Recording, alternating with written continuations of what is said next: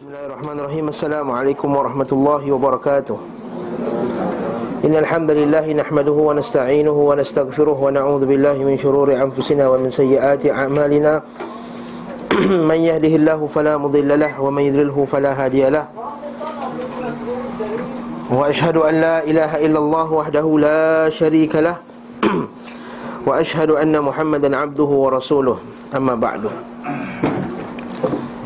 Alhamdulillah segala puji bagi Allah Subhanahu wa taala dapat kita berkumpul dalam pengajian Zadul Ma'ad dan kita sekarang ni berada dalam musibah eh? musibah yang melanda negara kita macam-macam ni dengan jerebunya dengan tak hujannya dengan kata bang jatuhnya dengan bomohnya macam-macam ini semua musibah-musibah hmm. Musibah dunia akhirat Musibah ni ha? hmm. hmm. Dan tidaklah musibah ni Melainkan kerana kejahilan kita ha?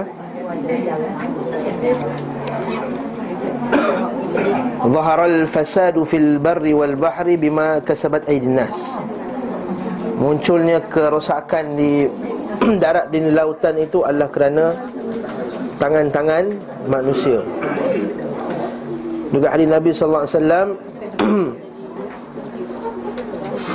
Wa ma asabaka min musibatin dan tidaklah tertimpa kepada kamu satu musibah melainkan kerana apa yang kamu telah lakukan. Hmm. Jadi semoga Allah Taala mengampunkan kita lah dosa-dosa yang kita lakukan. Bukan dosa mereka saja, dosa kita juga eh? Yang kita salahkan orang jual arak lah apa semua Dosa kita juga, kita pun tak kuat ibadah Kita juga tak tak dakwah kita juga. Jadi banyak benda ni terkumpul lah. Ha, Terus terus. Sebab tu lah kata ulama uh, Tak hujan ni kita istighfar lah. Ha, Kalau tak nak sebutkan Dalam surah uh, Nuh. Uh, Wa inni kullama da'autuhum litaghfiru Litaghfir uh, uh, Wa inni kullama da'autuhum ja'alu asabi'ahum fi adhanihim Wastaghshaw thiyabahum wa asarru wastakbaru istikbara thumma thumma inni da'awtuhum jihara thumma inni a'lantu lahum israra faqultu astaghfiru rabbakum. Maka minta ampunlah istighfar kepada Tuhan kamu. Innahu kana ghaffara. Dia pengampun yursilis samaa alaikum midrara. Yang hantarkan awan. Untuk turunkan hujan. Wa yumdidkum bi amwalin wa banin.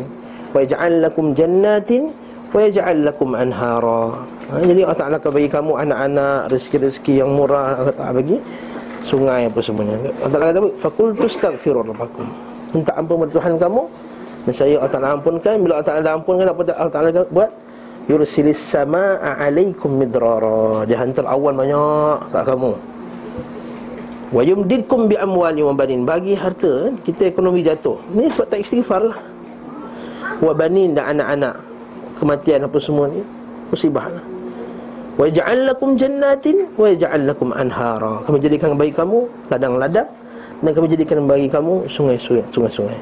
Malakum la tarjuna lillahi waqara. Apa hal kamu semua ni?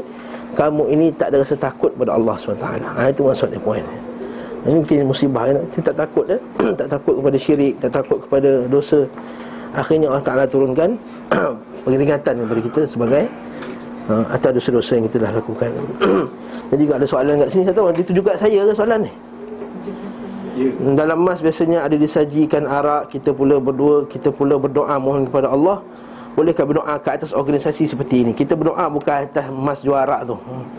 Kita berdoa atas orang-orang yang tidak bersalah dalam tu Yang jadi Yang terkena dengan musibah ni Jadi arak yang buat tu Allah Ta'ala Balas pada mereka. Yang patut Allah Ta'ala balas lah tapi kita katakan kita yang kita doakan ni supaya orang-orang yang tak bersalah dalam tu kanak-kanak wanita-wanita yang tak bersalah tu Allah Taala selamatkan.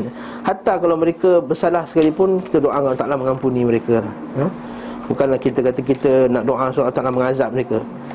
Tapi sepatutnya kita doa semoga Allah Taala ni menukarlah hati-hati orang yang menguruskan emas tu. Supaya berubahlah daripada uh, menjual benda-benda tak elok tu. Jangan pula kita kata kita kaitkan pula. Boleh kita kaitkan Tapi jangan pula lepas ni Dia kata, itulah dia. Ha, Sebab juara ah, jatuh kapal terbang Macam tu. Ha, Jangan sikap macam tu eh. Kita bersikap lembut. Nanti kita kata Allah Ta'ala tu kerja dia menjatuhkan kapal terbang. Banyak lagi kapal terbang Yang juara tak jatuh pun Kenapa emas yang jatuh? Ha, kata petikai macam tu pula eh? Allah SWT maha berkuasa atas segala sesuatu Setiap perkara yang Allah Ta'ala buat tu Wa ma, asabaka lam yakun liyukhti'ak Wa ma akhta'aka lam yakun liyusibak Apa yang terkena kepada kamu tu bukanlah satu kesilapan Terkena Tapi apa yang Allah Ta'ala tuliskan Dan apa yang telah terlepas kepada kamu Bukanlah maksudnya benda tu terlepas Walaupun pada masa kita terlepas Betul tak? Pada mata kita kita rasa eh terlepas. Tapi sebenarnya apa yang terlepas itu adalah apa yang telah tertulis bagi Allah Subhanahu taala. Fal tasbir wal tahtasib maka bersabarlah harap pahala daripada perkara tersebut dan ambillah pengajaran. Ha? kita sambunglah pengajian kita Zadul Ma'ad. Dalam bab faslun fi ghazawatihi wa bu'uthihi wa sarayah. Fasal dalam peperangan ekspedisi-ekspedisi militer. Bu'uth wa sarayah dan juga petrol-petrol beliau. Betul tak? Eh, pengawal belum lagi ya? Oh. Oh, jauh lagi. Astagfirullahalazim. Oh, pengawal. Ingat kan Mas? Okey, fasal berkenaan dengan pengawal Nabi Hirasihi sallallahu alaihi wasallam Nabi kata Pengawal di sini bukanlah seperti yang kita sebut yang pada kuliah yang lepas Macam juga penulis. Bukan maksudnya Nabi ini ada sentiasa ada bodyguard 24 jam Tidak. Hmm? Tapi dalam misi-misi tertentu Biasanya Nabi ada pengawalnya. Dan ada orang yang memang dia Memberikan jiwanya kepada Rasulullah SAW Bahawa Rasulullah jadikan aku ni sebagai pengawal. Antaranya adalah Sa'ad bin Mu'adh Yang mengawal Rasulullah SAW pada perang badar ketika tidur di Al-Arisi Muhammad bin Maslamah yang mengawal beliau SAW pada perang Uhud dan Az-Zubair bin Al-Awwam yang mengawal baginda SAW pada perang Khandaq. Pengawal-pengawal beliau yang lain SAW yang lain adalah Abbad bin Bishir. Dia dah bertugas khusus dalam hal ini. Di samping itu beliau SAW dikawal pula Oleh sejumlah sahabat selain yang disebutkan Ketika itu Allah Allah melihara kamu Wallahu ya'simuka minan nas. Bila turunnya ayat Wallahu ya'simuka minan nas. Allah Ta'ala memelihara kamu dari gangguan manusia. Maka beliau sallallahu alaihi wasallam Keluar kepada manusia dan menghabarkannya. Maka para pengawal pun membubarkan diri dari sekelilingnya. Maksudnya Dia turunnya ayat tu Nabi kata tak payahlah ada bodyguard ni. Allah Ta'ala akan jaga aku daripada manusia. Jadi apa hukum ambil bodyguard?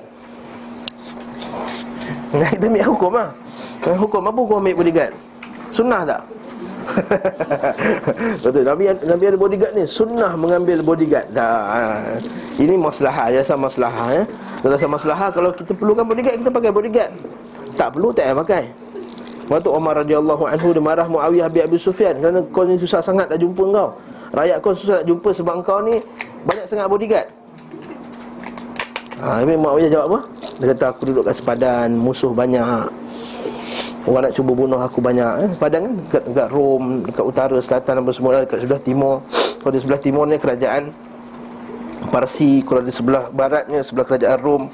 Jadi bila bertembungan ni Banyak orang nak bunuh dia Maka dia letak banyak bodyguard. Jadi Umar kata bijak kau alasan kau ha. Banyak alasan eh?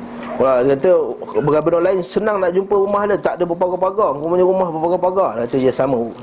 Benda yang sama juga musuh datang nak bunuh aku. Jadi kita kata hukum mengambil bodyguard ni atas dasar masalah lah. Kalau perlu mengambil, kita rasa nyawa kita terancam Pakailah tak ada kita kata Oh Allah Ta'ala Nabi tak ambil bodyguard Kita pun tak boleh ambil bodyguard, tak. Okay. Faslun, seterusnya. Bab Fi man kana yadribul a'naq baina yadayh. Bab dalam menjelaskan siapakah yang menjadi para algojo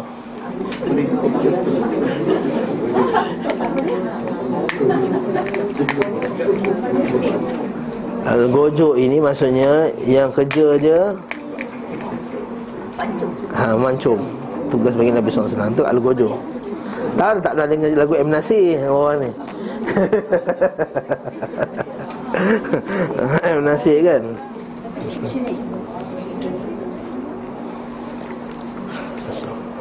Adapun para al-gojo beliau sallallahu alaihi wasallam Al Ali bin Abi Talib Al-Zubair bin Al-Awwam Al-Miqdad bin Amr. Miqdad lah, Abu Miqdad lah. Muhammad bin Maslamah Asim bin Thabit bin Abi Al-Aqlah Al-Dhahak bin Sufyan Al-Kilabi Adapun Qais bin Sa'ad bin Ubadah Al-Ansari pada Nabi SAW Sama seperti posisi kepada polisi pada penguasa. Maksudnya Qais bin Sa'ad ni dia jadi gubernur masa tu Bukan khas jadi Al-Gojo, gubernur Sementara Al-Mughirah bin Syu'bah berdiri di, di, di bahagian kepala beliau SAW Sambil menghunus pedang pada peristiwa Al-Hudaibiyah Ini kisah Al-Mughirah bin Syu'bah ni dia Dia ke depan, dia takut musuh. Kan, Bila perjanjian tu Nak buat ikat perjanjian tu Maka datang musyrikin. Jadi dia ni duduk depan lah Kata kalau lalu je aku tebah kepala. Ha, Kata Al-Mughirah bin Syu'bah ni. Ini, ini kisah ni. Kemudian Pasal pengurus nafkah, cincin, sandal dan siwak beliau sallallahu alaihi wasallam serta orang yang diberi izin khusus. Orang yang diberi izin khusus untuk Iri izin khusus maksudnya apa? Iaitu orang yang penjaga pintu Nabi. Maksudnya orang datang nak jumpa Nabi. Ha, kejap ya. Aku tanya Nabi dulu. Ha, dia penjaga pintu Nabi. Nak kata apa sekarang? Macam resepsionis jugalah kan Macam tu jugalah ha? Tapi sekali lagi saya sebut eh Bukan sentiasa macam tu. Bukan sentiasa Nabi ni ada Resepsionisnya Maksudnya setiap kena jumpa datang tak. Banyak kali dalam peristiwa Orang datang jumpa Nabi terus. Tapi kadang-kadang Bila Nabi nakkan sendirian Bila Nabi nakkan sendirian Macam ustaz-ustaz kita kan Macam Maulana Asri Kadang-kadang nak telefon dia Kena telefon dia punya Assistant Kalau telefon dia terus tak dapat. Dia Ustaz Rasul Kadang-kadang telefon anak dia Salman Baru dapat. Nak telefon dia tak dapat Kemungkinan masa tu dia tengah mengaji Dia tengah baca kitab Dia tengah buat kajian Dia tak ada gangguan. Jadi dia minta call dia punya. Macam tu juga Nabi SAW Ada waktu yang Nabi suka bersendirian. Macam ada bertafakur, berfikir, baca Quran apa semuanya Dan ada orang akan jaga pintu. Kisah ni antaranya Antara orang yang menjaganya adalah Bilal bertugas menguruskan nafkah beliau. Mu'aikib bin Fatimah Ad-Dawsi bertugas mengurus cincin beliau. Yes cincin. Khatam. Cincin Nabi wasallam. Cincin Nabi tu cop Nabi sekali. Ha dua-dua sekali. Ha. Lepas tu cincin Nabi tu seal tu cop juga itu dua-dua sekali. Kena faham cincin Nabi tu juga ialah cop dia bukan maksudnya cop lain cincin lain bukan. Cincin Nabi tu cop Nabi. Lepas tu Nabi SAW bila sembahyang dia Bila pergi masuk toilet dia buka cincin. Faham tak? Yang kita bincang tu Muhammad Rasulullah. Muhammad bawah Rasul Allah kan? Kita bincang sebelum ni kan? Ha, kan? Berkenaan dengan cop bila Nabi hantar surat ke demah raja Maka orang tak terima surat kalau tak ada cop Jadi Nabi pun buat cop khatam Khatim. Dua-dua sekali lah. Khatam tu Cop dan juga cincin. Ya? Yeah? Wa khatimu Beliau SAW memberi izin khusus untuk menemuinya kepada Rabah Al-Aswad dan Anasah. Dua mantan budaknya Dua bekas hambanya Anas bin Malik dan Abu Musa Al-Ash'ari. Dan kisah yang paling famous Saya rasa tuan-tuan pernah dengar kan? Bila Anas bin Malik dia jaga pintu datang Orang Assalamualaikum Dia kata. Anas bin Malik jaga pintu. Dia kata siapa yang ni Siapa datang? Anas bin Malik kata fulan dan mufulan. Masa sebelum datang lagi Nabi kata bukakan pintu pada orang tersebut. Sebenarnya itu ahli syurga. Buka-buka Abu Bakar Siddiq. Jadi orang datang kedua pula. Assalamualaikum. Sebelum Anas bin Malik buka Nabi kata ke Anas Bukakan pintu Untuk dia. Sesungguhnya dia, dia tu ahli syurga. Buka pintu Umar Al-Khattab Maksud, Belum beritahu lagi siapa. Maksud, Nabi kenal suara Nabi kenal gerakkan kaki tu kita para bila kawan baik lama kita kenal suara kan. Dia batuk belakang pun kita dah kenal lah. ha? yang ketiga bagi juga assalamualaikum. Lepas tu dia kata dia kata apa?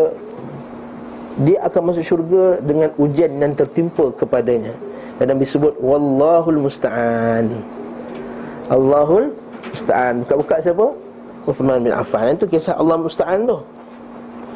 Ha, kita sebut Allahul musta'an bila masa kita sebut Allahul musta'an bila kita rasa macam Macam sekarang lah Kata bang tak jumpa-jumpa Allahul Musta'an. Rasa macam nak putus asa lah.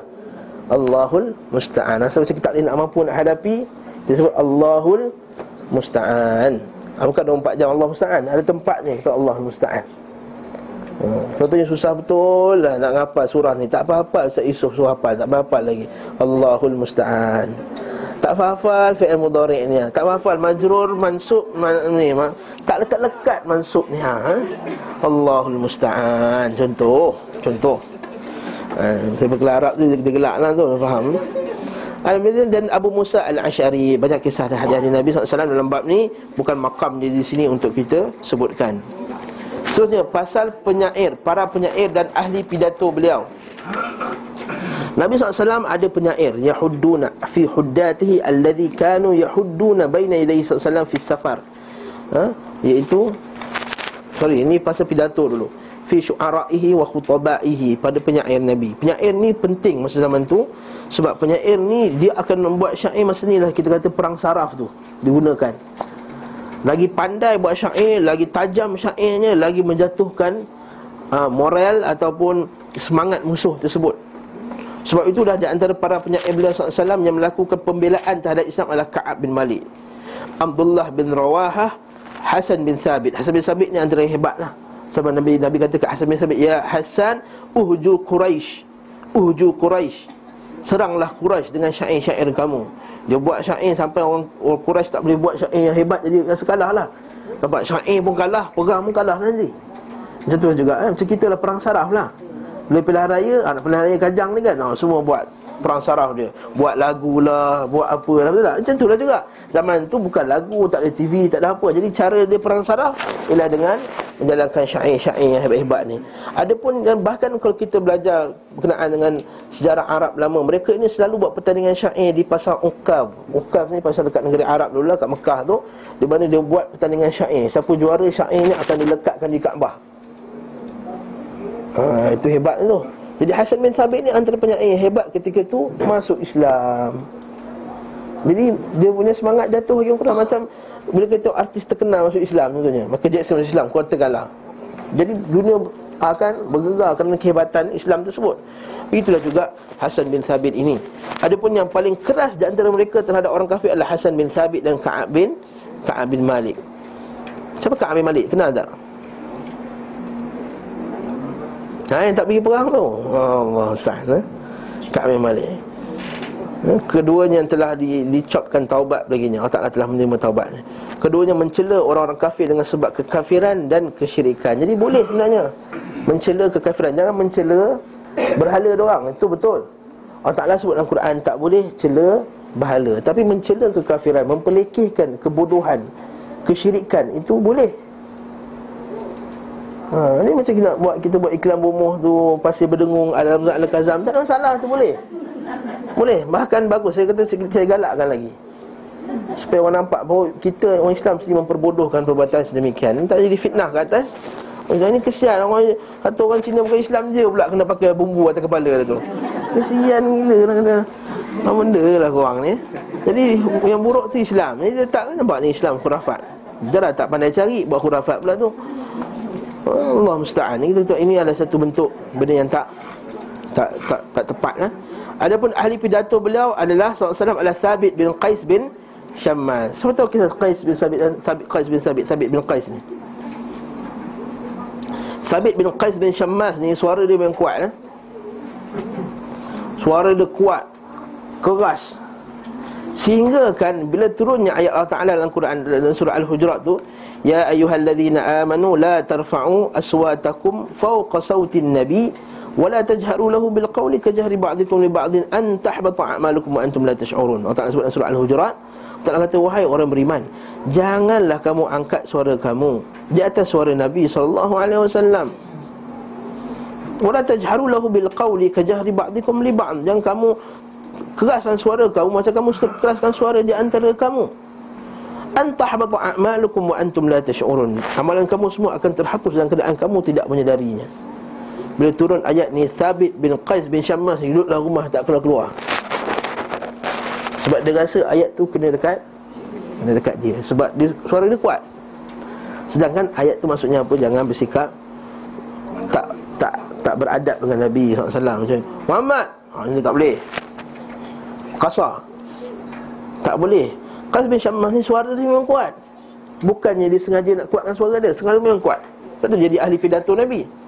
Lalu tak keluar-keluar sekali Berapa hari Nabi tengok Mana Qais ni? Mana Sabit bin Qais? Ni dia kata Hantar, pergi hantar wakil pergi tengok dia. Pergi tengok dia kata aku takut amalan aku telah terhapus.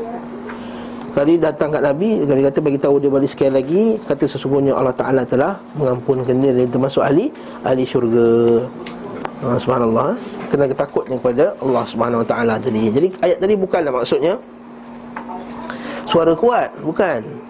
Maksudnya ialah kita mengangkatkan suara pada bukan tempatnya Tidak beradab dengan Nabi SAW Betul kalau kita, kita tengok para ulama' Bila sekarang kita adab Bila menjarahi makam Rasulullah Jarahi masjid Nabi SAW Allah tidak menyanyikan suara. Kita tengok para ulama' mengajar kat masjid sana. Mana ada terjadi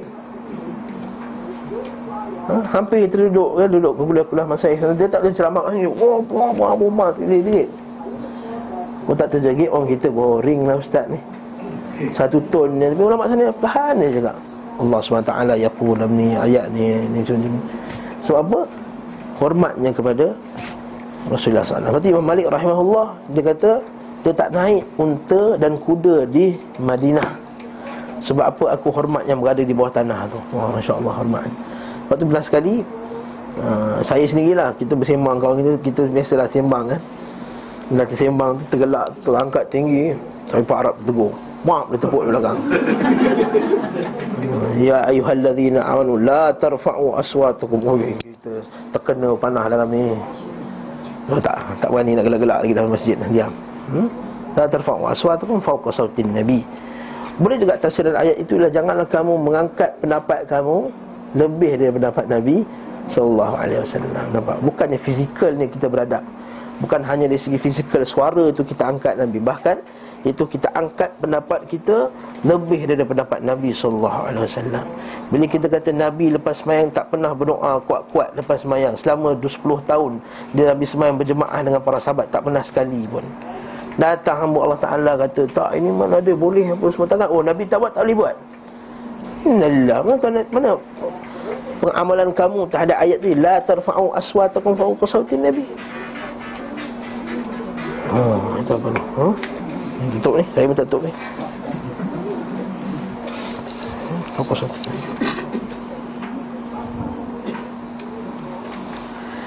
Okey, faham eh tu? Sabit bin Qais bin Syammas. Kemudian pula pasal para pendendang. Ha, huddat. Pendendang ni pendendang syair bukan pendendang sayang tu. Bukan dondang sayang. Pendendang ni jangan silap faham eh. Ini bahasa Melayu dia terjemahkan. Ha, fi huddatihi fi huddatihi huddat ni orang yang membacakan syair-syair uh, yang biasa berdendang kanu yahudduna yahudduna berdendang bersyair lah di hadapan beliau. Jangan ingat ni menyanyi ya. Bukan menyanyi bukan ber, berlagu bukan. Bukan qasidah bukan apa kan bukan bergendang-gendang tak ada ni bukan. Ha?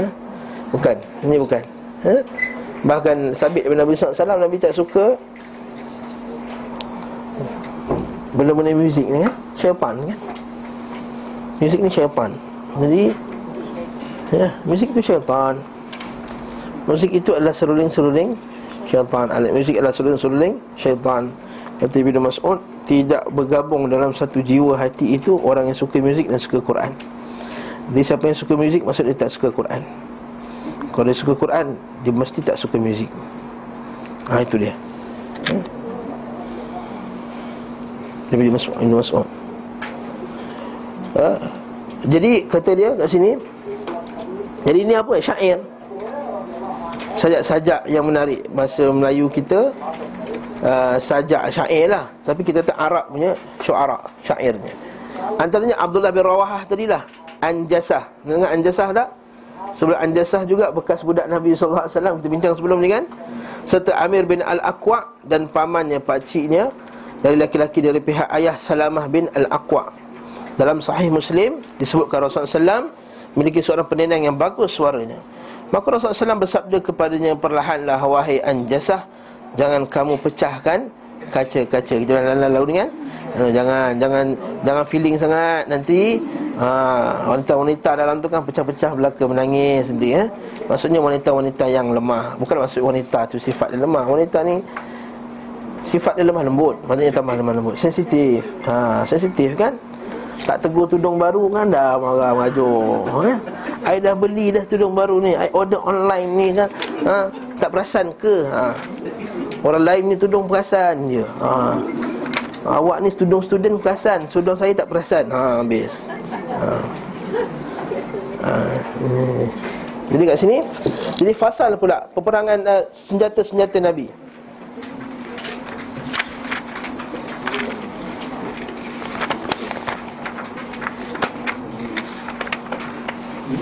Peperangan dulu. Fasal peperangan-peperangan Ekspedisi-ekspedisi militer. Bahasa Arab panggil bu'uth. Dan patrol-patrol beliau Patroli-patroli ini saraya. Maksudnya tentera kecil-kecil yang Nabi hantar. Ha? Dalam sejarah Islam Banyak kisahnya. Kalau kita baca sejarah Nabi itu Sejak tahun kedua hijrah tu Sebelum perang badar tu je Dah ada lebih kurang 5 ke 6 misi ketenteraan Yang Nabi hantar untuk mengacau orang musyrikin ini berniaga. Sebab dulu dia ambil harta kita. Dia ambil harta orang muslim. Bila orang Islam nak hijrah Dia rampas harta betul tak? Macam kita bincang sebelum ni Suhaib Ar-Rumi dan lain-lainnya. Mereka harta dia banyak. Bila harta dia banyak Dia kata kau nak hijrah? Kau hijrah. Harta tinggal sini. Jadi Nabi SAW nak rampas balik harta tersebut Maka banyak kali bila orang Islam uh, daripada uh, orang musyrikin daripada Mekah tu nak pergi Syam, dia kena lalu Madinah dulu. Walaupun bukan lalu bandar Madinah tapi dia kena lalu juga laluan tu. Tu laluan yang biasa. Nak lalu tempat lain payah dan panjang waktunya. Jadi kita Nabi SAW dia hantar wakil ganggu kacau perniagaan orang. Ini bukan termasuk daripada kezaliman sebab kita nak ambil balik harta kita yang di dirampas. Jadi kat sini juga membawa maksud bahawa dalam Islam ini peperangan bukan hanya peperangan mempertahankan jiwa seperti saya sebut dalam kuliah-kuliah kita yang awal dulu bila kita, bila kita bincangkan nama Nabi sallallahu alaihi wasallam. Nabi antara namanya apa dia? Nabiul Malhamah kan? Qattal. Dia Qattal. Kita bincang sebelum ni Nabi juga nama dia Nabiul Malhamah dan juga Qattal. Panas ya betul-betul kat sini. Ada sejuk ah. Itu baik ekor baik ekor. Oh, ada ekor kat sini ha. Saya berbadan besar sikit ha? ha. jadi kat situ qattal. Nabi juga Nabiul Malhamah dan Al-Qattal. Ha? Al, uh, jadi kat sini dalam Islam peperangan jangan kita anggap hanya peperangan mempertahankan. Kalau kita anggap kata peperangan itu hanya mempertahankan, maka ini adalah satu kefahaman yang yang silap yang salah. Ini kefahaman kita bersifat apologetik terhadap Islam. Kita tahu yes ada peperangan uh, ad-difa, ada peperangan at-talab, ada peperangan mempertahankan, ada peperangan meminta orang supaya henti mengacau Islam, henti mengganggu pendakwa-pendakwa Islam, iaitu juga at-talab minta mereka tunduk di bawah kekuasaan Islam. Ini juga ada satu dalam jihad dalam Islam. Ha? Dan juga kalau kita baca sejarah Nabi ini juga eh, sirahnya ada juga peperangan menghalang, membuang apa-apa saja anasir yang boleh mengganggu negara Islam. Ini ketiga. Nanti kita akan tengok dalam ni. Okey. Antaranya peperangan aksi militer dan patroli yang dilakukan oleh Rasulullah SAW semuanya terjadi setelah hijrah. Sebab sebelum hijrah tidak ada ayat membenarkan Nabi SAW dan para sahabatnya untuk pergi berjihad dengan senjata. Yang ada hanya berjihad dengan hujah Wala tuti'il musyrikin wajahidhum jihadan kabira. Dan janganlah kamu Allah Ta'ala kata Janganlah kamu taat kepada orang musyrikin Dan berjihadlah ke atas mereka. Wajahidhum bihi Dan berjihad, jihadlah ke atas mereka dengannya. Dengan apa? Nya atau apa? Dengan Al-Quran. Jadi sebelum hijrah Jihad yang ada adalah jihad hujah dan bayan. Hujah dan bayan itu dakwah. Lepas itu bila berlakunya hijrah Nabi SAW ah, Allah Ta'ala kata dalam Quran dan surah Al-Had itu diizinkan bagi orang yang dizalimi Untuk pergi berperang. Kat situ barulah datangnya arahan Dibenarkan untuk Nabi SAW pergi pergi berperang Akhirnya uh, dalam jangka namun semuanya terjadi setelah hijrah dalam dalam jangka waktu 10 tahun peperangan yang terjadi sebanyak 27 kali. Banyak tu. Kalau 27 kali setahun ada dua kali perang lebih kurang tu. 2.7 kali perang setahun. Sebagian lagi mengatakan 25 dan 25 kali dan 29 kali dan lain-lain. Beliau SAW turut terlibat langsung di dalamnya sebanyak 9 peperangan. Badar Perang Badar tahun ke berapa? Tahun kedua hijrah. Uhud tahun ke Tahun tahun ke tiga hijrah. Ha, Maksudnya besar perang besar ni. Badar kita tahu Mula-mula sebab apa perang, berlaku perang Badar? Sebab Nabi nak hantar Pasukan Untuk pergi Rampas harta Orang Islam balik. Ambil balik harta orang Islam. Rupanya Orang musyrikin dah standby Nak perang. Lalu dia hantar seribu orang Tentera Nabi tiga 300 lebih ha, Akhirnya berlakulah peperangan tersebut Yang dibenangi oleh umat Islam. Kemudian berlaku pula perang Uhud Tak puas hati nak balas dendam pula. Berlaku, Berlakulah pula perang Uhud pada tahun yang hadapannya Yang asalnya uh, Nabi SAW nak bertahan dekat Madinah. Tapi orang yang tak sempat pergi perang badar Sebab perang badar tak diumumkan secara terbuka. Nabi begitu dia kata kita nak pergi ini Pergilah. Maka tak ada kata kita nak pergi perang Bukan macam tu jadi akhirnya bila berlakunya perang Uhud Ramai yang tertinggal dalam perang badar ni tak berhati Kata jom kita pergi perang Uhud Rasulullah. Kita perang kat luar. Orang tak nak terima pendapat Nabi masa tu. Tapi Nabi akhirnya Okeylah Kita keluar lah Kita keluar pergi perang Uhud.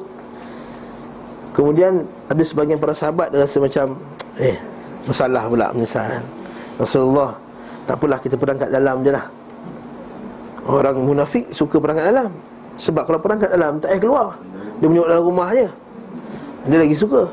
Nabi kata tak layak bagi seorang Nabi Dah pakai baju besi dia tak keluar. Ha, Maksud Nabi SAW pun pun keluar. Lakulah perang Uhud yang bersejarah tu Yang dimana berlakunya pada peringkat awal Islam tu kalah uh, Kerana tak ikut cakap Nabi SAW kan? Perang Uhud tu Nabi letakkan pemanah 50 orang atas bukit tu Berjabar rumat tu. Yang orang kita pergi naik berdoa atas tu Pergi umrah tu apa bengap naik atas tu buat apa ha? Ada yang pergi naik atas tu berdoa Mutawih yang bawa ni Bengap ni mutawih pula ni kata. Ha? Siapa pernah pergi? Kan? Berdoa atas tu Tak nak mengaku lah tu ha? Dia naik Jabar Rumah tu Jabar Rumah Tempat Omnan lah Tak ada apa fadilat kat situ Mana sudah kat atas tu? Innalillah Innalillah Ada yang lebih hebat lagi Ada tu Ada satu ustaz lagi Dia bawa tempat yang mana Nabi menyorok dulu. Ha, Ya bagus Tak tahu. Dia buat apa? Pergi semayang kat situ. Innalillah Nabi pun tak semayang Masa dia menyorok kat situ. Ha? Jadi kata ini semua benda-benda yang bagus dalam agama ha? Lepas tu Umar Al-Khattab Dia kata Kau kalau lalu kat salat Salat kat tempat tu. Kalau buka waktu salat Tak payah salat kat situ Sesungguhnya musnahnya kaum sebelum kamu adalah kerana mereka mencari kesan-kesan asar-asar nabi-nabi mereka dan mereka semayang kat situ. Ha, nampak tak? Itu jadi syirik, jadi macam-macam tu. Hmm? Macam mengguhirat dan lain-lain lah. Tak apa, itu cerita kemudian. Ada yang macam semayang, semayang dekat mimbar Nabi dekat uh, masjid Nabawi tu kan. Ha? Masa dulu boleh lah yang tempat Nabi masuk. Jadi itu pun rasanya Mimbar Nabi Antara mimbar Nabi dan rumah Nabi itu Mimbar Ustaz Tempatnya ada kecil Tempat Nabi semayang kalau raudah memang memang digalakkan ulama. Yang tunggu ramai orang Yes. Nabi kata ma baina mimbari hadha wa baina baiti rumahku. Tak sebut qabri. Tak sebut qabri. Riwayat yang kata kuburku riwayat tak sahih. Hadis yang kata di antara rumahku dan mimbarku ini adalah raudhatun min riyadil jannah. Taman daripada taman-taman syurga tu panggil raudhah tu. Raudhah tu ni taman. Ha? Lepas tu kalau kalau kanak-kanak punya kindergarten tu panggil raudhatul atfal. Ha, raudhah juga. Yang tak faham. Yang raudhah taman-taman syurga jadi ulama bincang lah maksud taman-taman syurga tu. Jadi antara penafsiran ulama adalah sesiapa yang berdoa kat situ ha, dia adalah ahli syurga insya-Allah. Termasuk ahli syurga dengan dengan harapan doa kat situ. Ada sebahagian kata memang tempat tu kat syurga nanti ada kat tempat tu tempat tu. Sama macam kat syurga. Wallahu alam tafsiran ni. Tapi uh, berlaku juga perbezaan di kalangan ulama. Eh. antara sebahagian ulama memandang bahawa memang afdal doa kat situ. Mimbar yang ada selain itu Yes, memang ada. Tak berubah tempat Tapi mimbar tu nampak macam baru Cantik Yelah. Nabi macam tu. Memang Nabi mana ada tak, position dia sama Tapi tak rupa macam tu. Sebab zaman Nabi Mimbar dia apa? Tak lebih daripada tiga tangga je Tiga tangga je Mula-mula Nabi berkhutbah dekat pokok tu tak? Batang kayu. Lepas tu Ada orang buat mimbar Mengajuk, menangis Hutan kayu tu. Rasulullah tak nak lagi dah Nak ha. Rasulullah kata Kalau aku tak pujuk dia Dia akan menangis sampai hari kiamat. Ha, Rindu kat Nabi SAW Itu kita Dia buat Nabi buat mimbar tu. Lepas tu mimbar tu Tinggi tiga je dah Sebab tu sebagai ulama' dia kata Tak boleh lebih daripada tiga. Ha, Sebagai ulama' dia yang berdapat Mimbar tak boleh daripada tiga nak tangga. Siapa lebih daripada tiga Dia buat bida'ah Sebagian kata pendapat macam tu. Sebahagian kata macam tu. Tapi kita kata pendapat yang rajih dalam masalah ni Boleh mimbar tinggi kerana masalah Antara rasa kepentingan awam. Kalau tiga je satu masjid Nabawi nak nampak macam mana Besar tu kan Jadi boleh lebih. Tapi kata tempat tu memang sama Mimbar. Adapun tiang-tiang lain Ada juga setiap tu ada tiang Aisyah Tiang apa, apa semua ni Maka itu tak disunahkan. Itu, itu memang kebetulan Nabi jadikan tempat dia tiang Semayang kat situ. Intifak Ini kata uh, uh, masa terjadi macam tu je. Eh? Nabi semayang kebetulan Nabi semayang Nabi semayang kat situ. Jadi adakah sunnah mengambil situ tempat semayang? Tak Kebetulan Nabi cakap itu Nabi semayang kat situ eh? Uh, sebab itulah para sahabat radhiyallahu anhum faham masalah ni. Dia tak jadikan tempat tu macam kita kata Gua Hira dan tempat-tempat lain tu sebagai tempat khas ibadah, tak. Ada lagi orang sah yang paling depan sekali Masjid Nawawi Nabawi tu ada tempat imam. Dan kok ah, berubah juga tu tu sembahyang tempat imam nak Oh, itu lagi teruk. Apa faedah itu tempat imam tempat imam lah. ha. Maksud tak ada kelebihan mereka tempat imam tu. Kalau sembahyang belakang imam ketika solat fardu, iyalah. Ha, satu lagi kesalahan orang pergi raudah apa dia? Waktu solat fardu Orang lelaki nak duduk dalam raudah Patutnya dia pergi soal depan Ini kesalahan yang standard dilakukan Ya betul Raudah tu doa makbul kat situ Tapi soal pertama lagi utama ketika solat Jadi Bersegeralah pergi soal pertama bagi orang lelaki. Ha, Bukan pergi raudah Dan orang duduk dalam tu. Yang kesian Orang lain pun nak doa juga keluar. Masuk bagi orang keluar orang lain Dan duduk kat soal depan.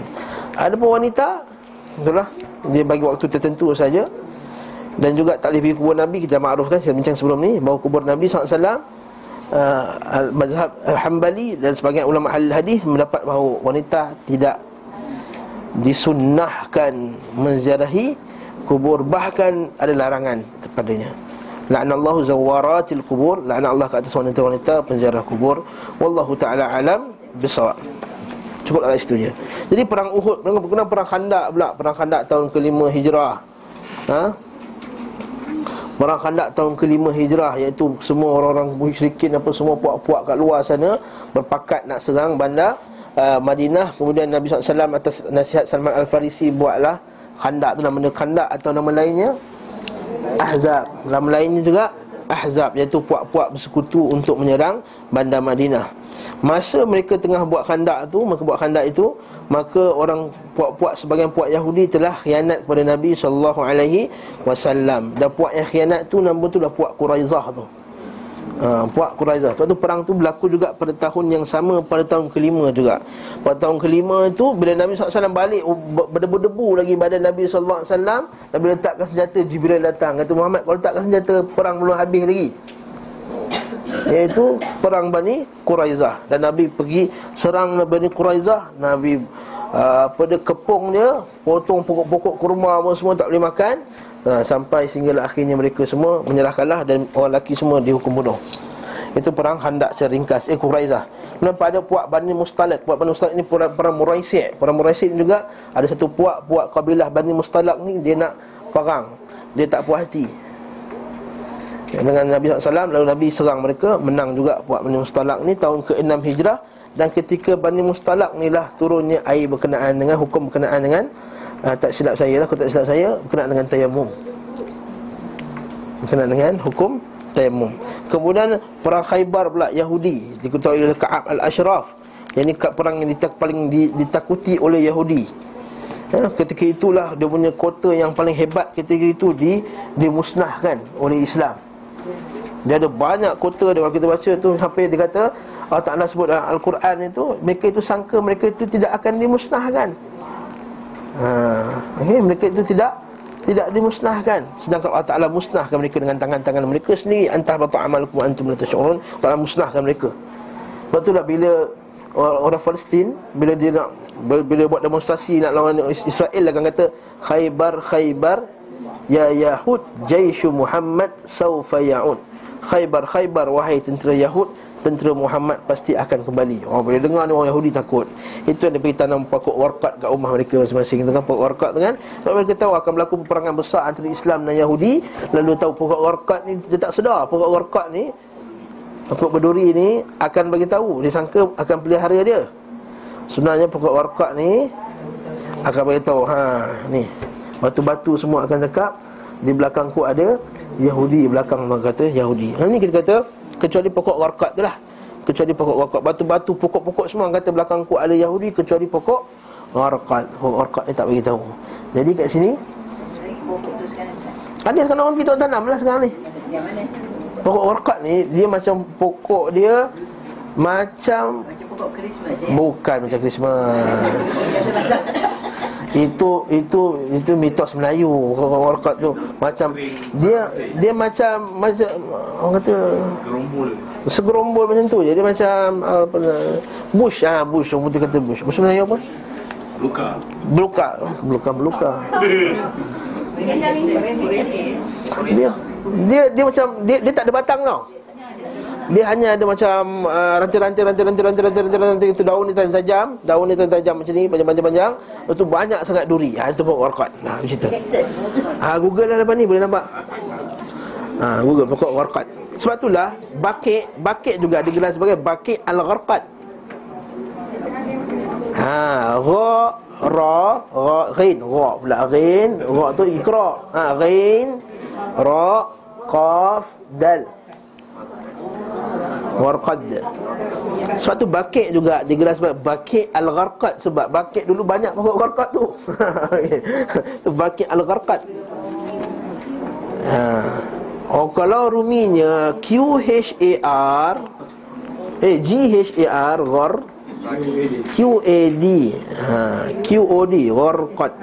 Ha Ha, sekatilah Rumi macam mana pun. Dan ni Jawi dia Ghain Ra' Qaf Dah Gharqad? Ha? Perang Khaybar tahun 7 hmm, Mustalak tahun 6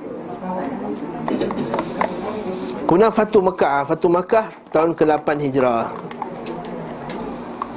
Uh, Fatu Mekah tahun ke-8 Hijrah. Ah, lepas perang Khaybar ni lah Yahudi tak dekat Madinah dah. Semua bersepah-sepah dah Pergi sana sini dah. Dah tak banyak macam Macam dahulu Kemudian Al-Fathu Penaklukan kota Makkah Semua makruf Kisah ni. Kemudian perang Hunain. Ha, Perang Hunain ni Mula-mula tentu Islam rasa bangga ni. Yang Ta'ala kata Laqad nasarakumullahu fi mawatin kathiratin Wa yawma hunainin Id a'jabatkum kathratukum. Allah Ta'ala kata apa? Allah Ta'ala dah bantu kamu banyak kali dah Dalam peperangan. Dan ketika perang Hunain Ketika kamu rasa bilangan kamu yang banyak itu Menyebabkan memenangkan kamu Kan berlaku lepas pembukaan kota Mekah. Bila buka kota Mekah kan Orang Islam masuk pada beramai-ramai. Widinillahi afwaja kan Masuk Islam ramai-ramai. Jadi bila masuk ramai-ramai Semua semua oh, Kita nak ramai Islam kuat Islam kuat. Ini tentera ni banyak ni ada Kalau kita baca kisah ni Ibn Hisham Bila naik lembah tu Orang kat bawah tu boleh naik Askar atas boleh nampak tu Kecil je. Oi ramai ni. Tak mungkin kalah ha, Sekali kalah first round. Allah Ta'ala nak ajar Jangan tengok kepada ha, Bilangan. Jangan tengok pada kuantiti Jangan tengok pada kekuatan fiz, apa, kata apa Madiah semata-mata. Jangan tengok pada kita ada backup sampai 5 sistem. Tak ada 5 sistem ke 10 sistem pun boleh hilang juga. Ha, Hunain. Hunain, perang Hunain macam tu juga. Banyak negeri Islam. Sampai pada awal negeri Islam rasa Tak boleh kalah ada perang ni. Tengok-tengok first round kalah Akhirnya patah balik tentera Islam Mundur sekejap. Ketika itu semua taubat. Allah Ta'ala bertaubat Akhirnya Allah Ta'ala menangkan balik dengan hantar malaikat.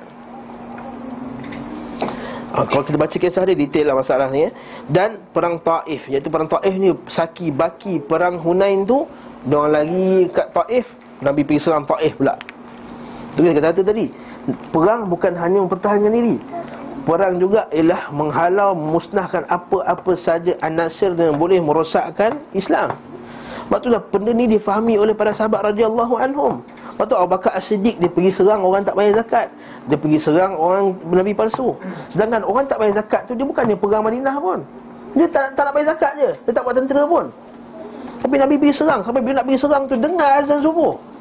Dengar azan. Sampai para sahabat tu Eh macam mana nak serang? Dengar azan ni Tapi sebabkan mereka tu Berkhianat kepada Islam Maka serang juga. Nampak tak?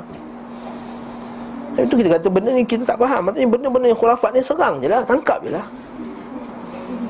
Syirik semata-mata syirik. Jelas-jelas syirik. Apa lagi syirik? Syirik apa lagi aku tak minta tak syirik untuk bomoh? Syirik habis lah tu ha, Ya ya Allah Akbar Allah Akbar Allah Akbar Apa semua. Allah Akbar Allah Akbar Angkat. Ha? Tangkap tu penjara ISA kan? Macam ni ISA kan? ISA dah tak ada. Oh ISA tak ada dah. Buat undang-undang lain eh? Allah Ustaz eh? Dia kata Bila tak menindas eh?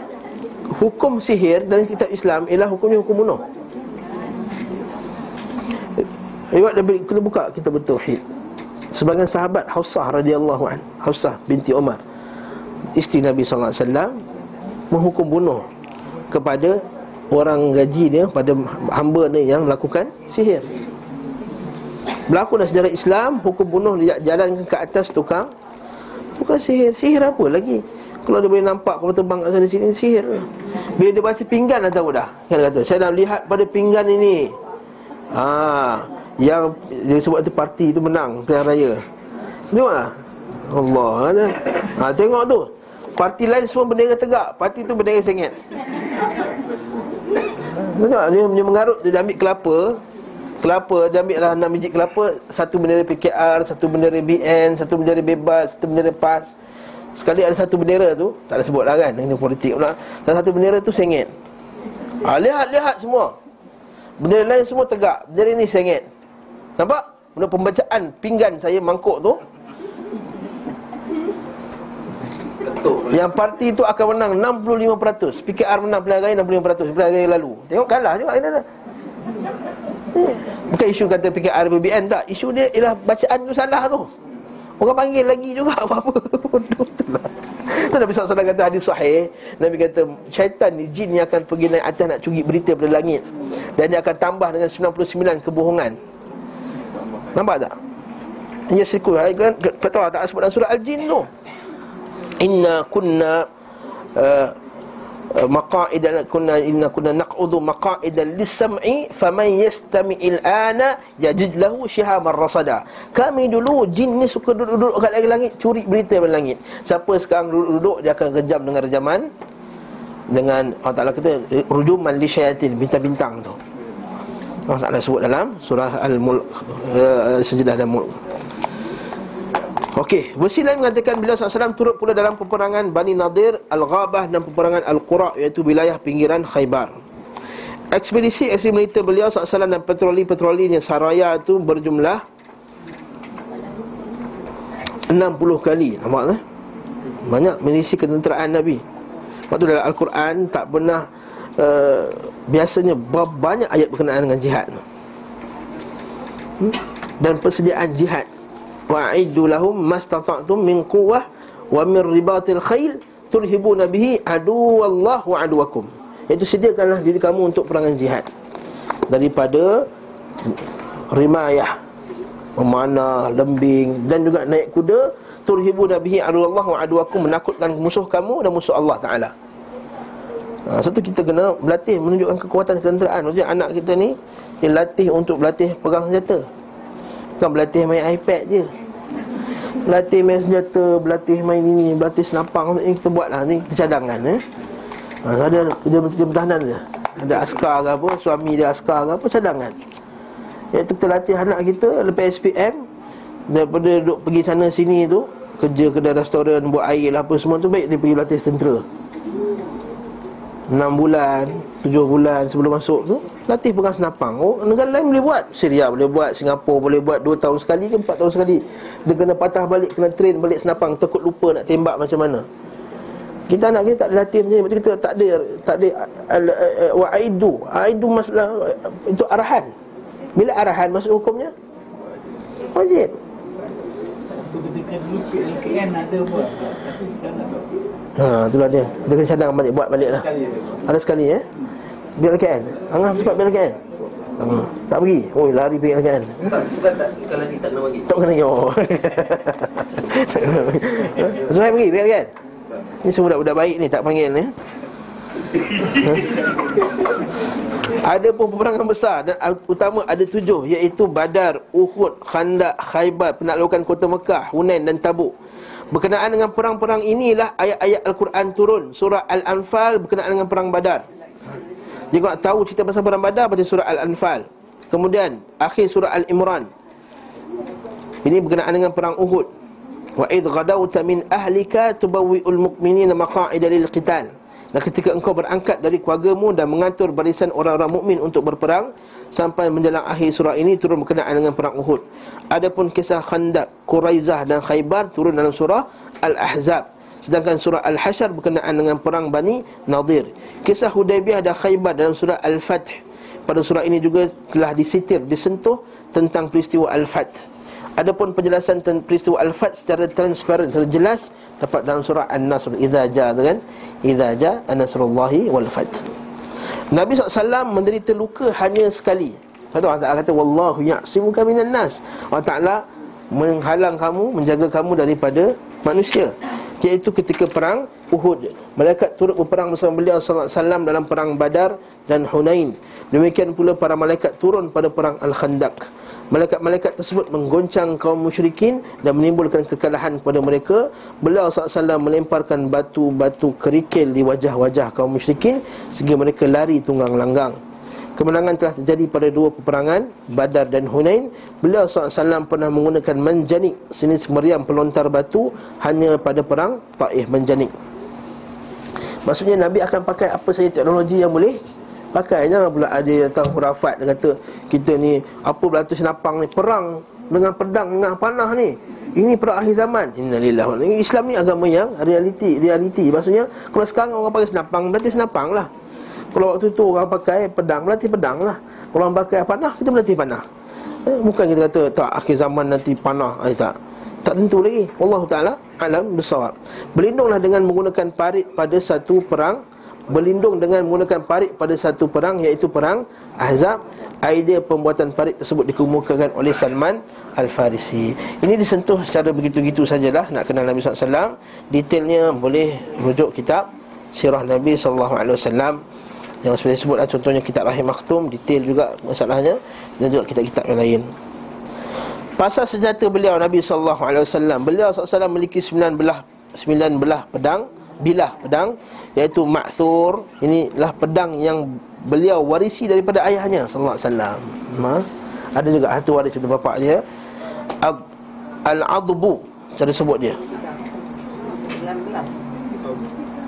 Al-adbu al-adbu maksudnya tajam Zulfiqar atau Zulfaqar hmm.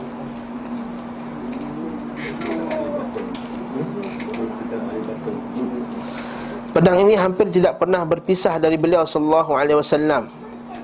Bahagian dari pedang ini terbuat dari perak. Al-qal' al-qal' yang memotong juga yang memutuskan. Al-battar al-hataf al-rasub al-mikhzam dan al-qudayb. Gagang pedang beliau Itu tempat pegang Gagang tu dia punya Ulur dia lah terbuat dari perak dan selebihnya terbuat dari lingkaran perak. Pedang beliau SAW Zulfikar didapatnya dari rampasan perang Badar.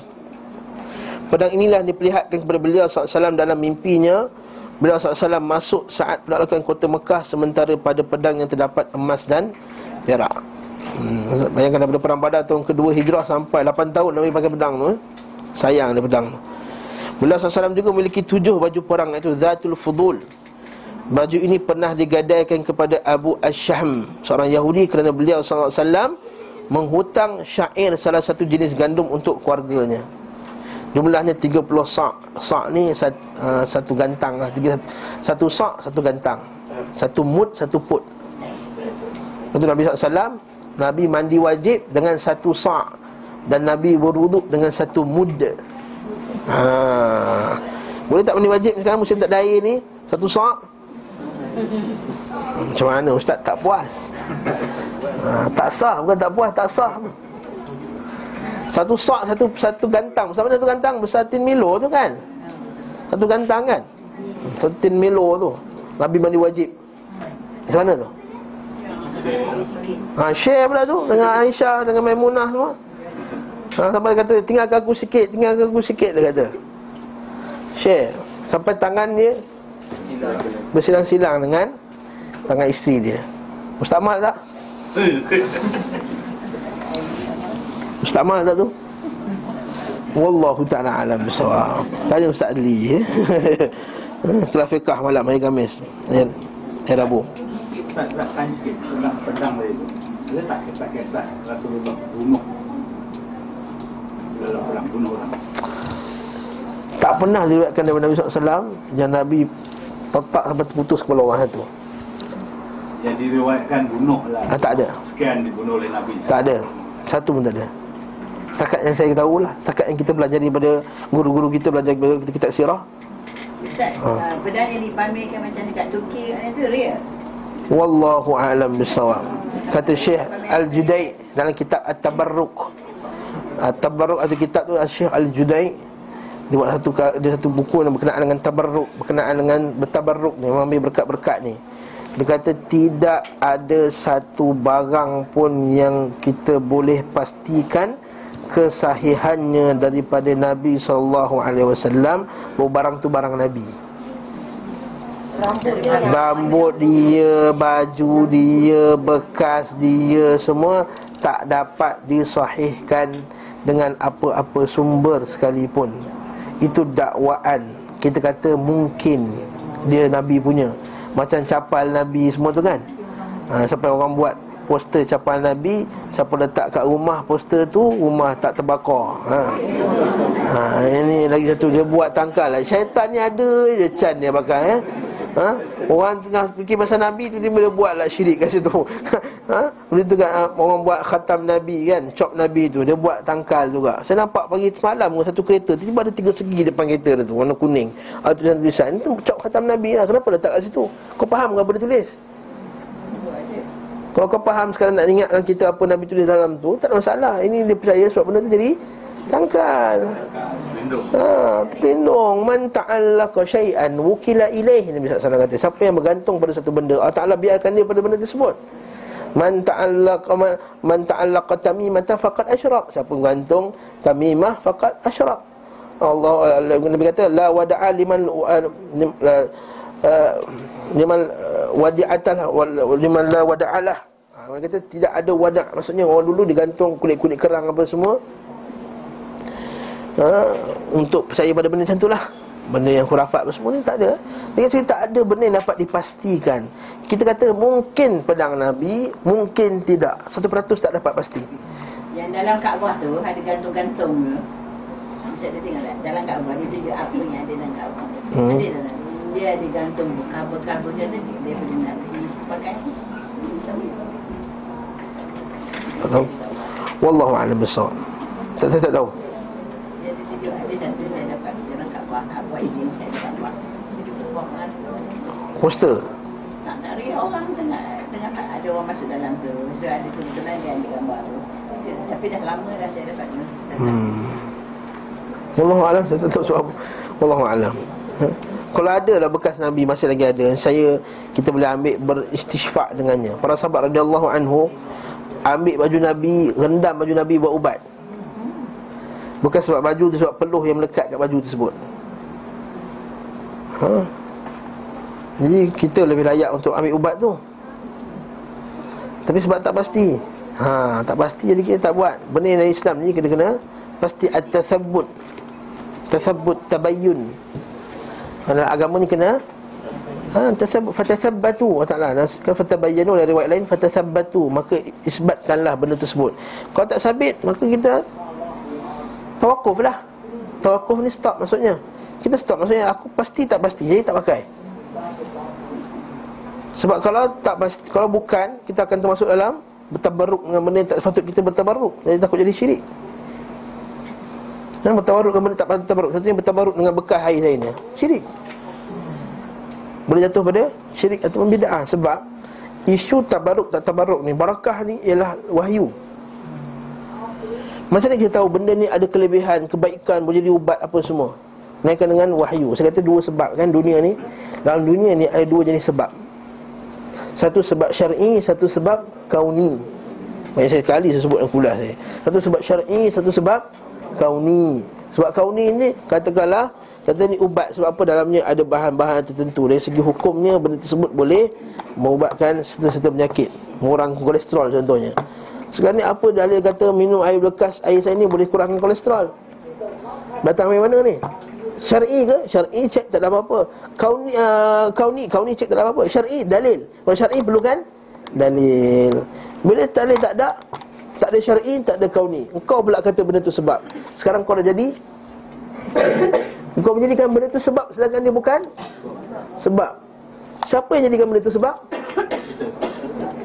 Siapa, siapakah yang layak menjadikan benda tu sebab?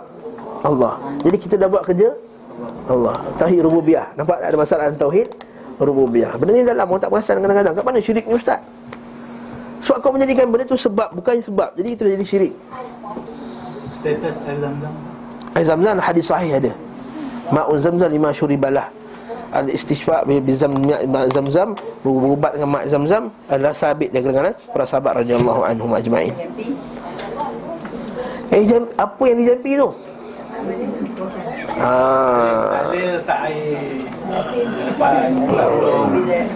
Letak air yasin tak ada lah zaman Nabi. Senang cerita tak ada. Nak buat juga individu. Ambil air baca Tiup lepas tu minum Ha itu boleh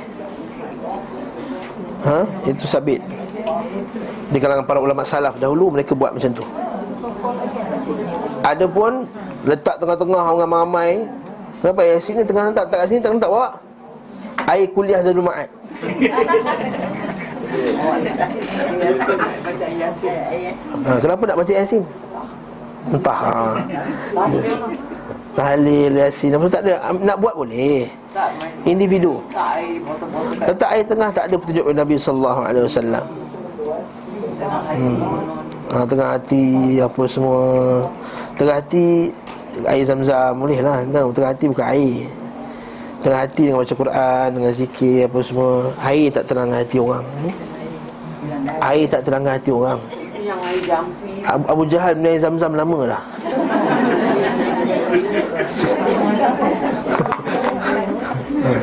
Abu Jahal minum air zam-zam lama tak? Tak tu yang air piring air pinggan. Tulis-tulis. Air pinggan ni ada riwayat daripada sebagian salaf Masa datang kelas jin saya dunia jin Kita bincang masalah ni uh, Ada sabit dari sebahagian uh, Ulama salaf Mereka membenarkan Perbuatan menulis Ayat Quran Di atas pinggan Dengan ink yang bersih dan halal. Za'faran. Terutamanya lah. Dia sebut za'faran Tapi tak ada dalil kita mesti za'faran. Apa-apa pun Boleh. Ha? Ditulis Kemudian Dicurahkan air Dan berubat dengannya. Fatwa Lajnah Daimah Ulama-ulama Saudi Dari dua fatwa masalah ni. Satu fatwa Tak kasih Satu fatwa Macam boleh. Jadi Syekh Salih Fauzan Al-Fauzan Dia kata Riwayat Sabit riwayat Daripada sebahagian ulama salah Mereka melakukan demikian Namun yang afdalnya menjauhinya lebih afdal kerana tidak ada petunjuk daripada Nabi sallallahu alaihi wasallam. Ini kata Syekh Salaf Fazal Fazal. Ini pendapat yang bagus cantik dalam masalah ni iaitu kalau orang buat tak apalah tak usah nak gaduh-gaduh sangat tapi kita tak usah buatlah. Okey? Ah jual tu isu lain pula.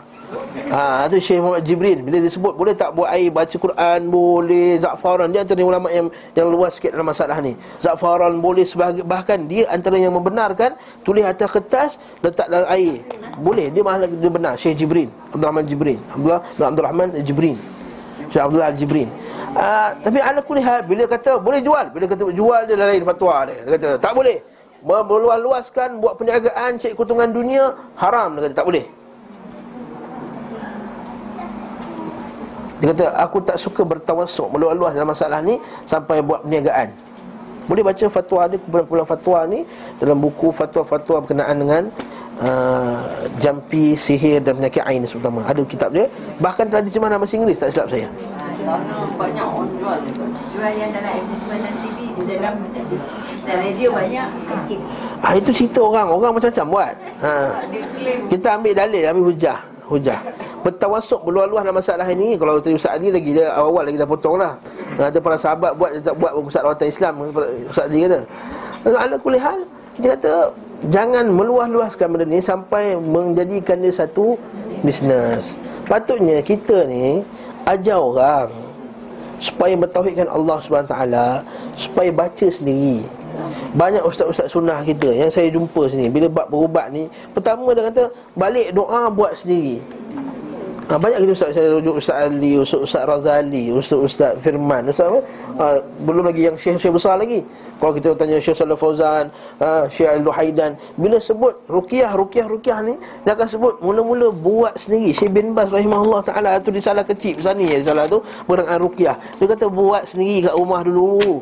Bila tak boleh sangat tak kerti sangat butuh huruf sangat baca Quran, dia kata baca je apa-apa zikir. Tak boleh juga bengap sangat, maka ketika tu bawa panggil ustaz, ustaz tolong jampikan.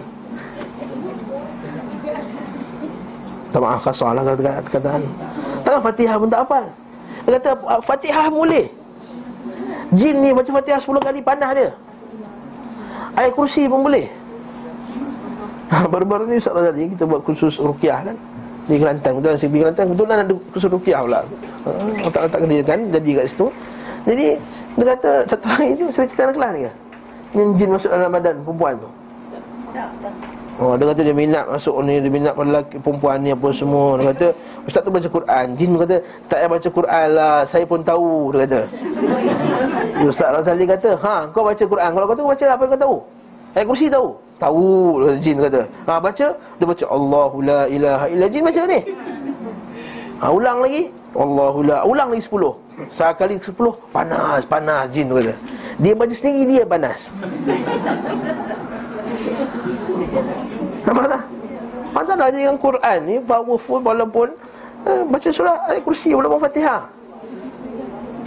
Kita je tak nak bertawakal kepada Allah Ta'ala Untuk kita buat sendiri. Sebab kita nak harapkan orang. Kita suka macam tu. Anak periksa jumpa ustaz. Birthday panggil ustaz. Ha, Buka rumah panggil ustaz. Ustaz pun banyak kerja juga Nak baca kitab apa semua. Ha? Kadang-kadang nak suruh baca doa Berarti anak dia tahun yang pertama. Allah Akbar Tak bukan dia tak nak buat, dia tak reti.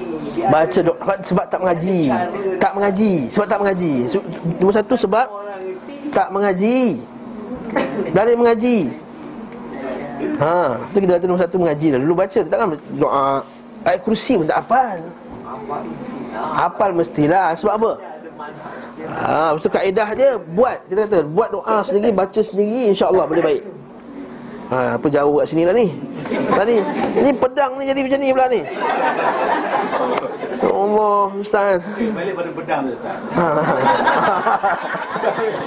Saya tengok di museum di Turki tu lah. ha. Pedangnya macam saiz dia tu Macam tak pernah sabar besar, panjang Lalu ulu dia kecil je.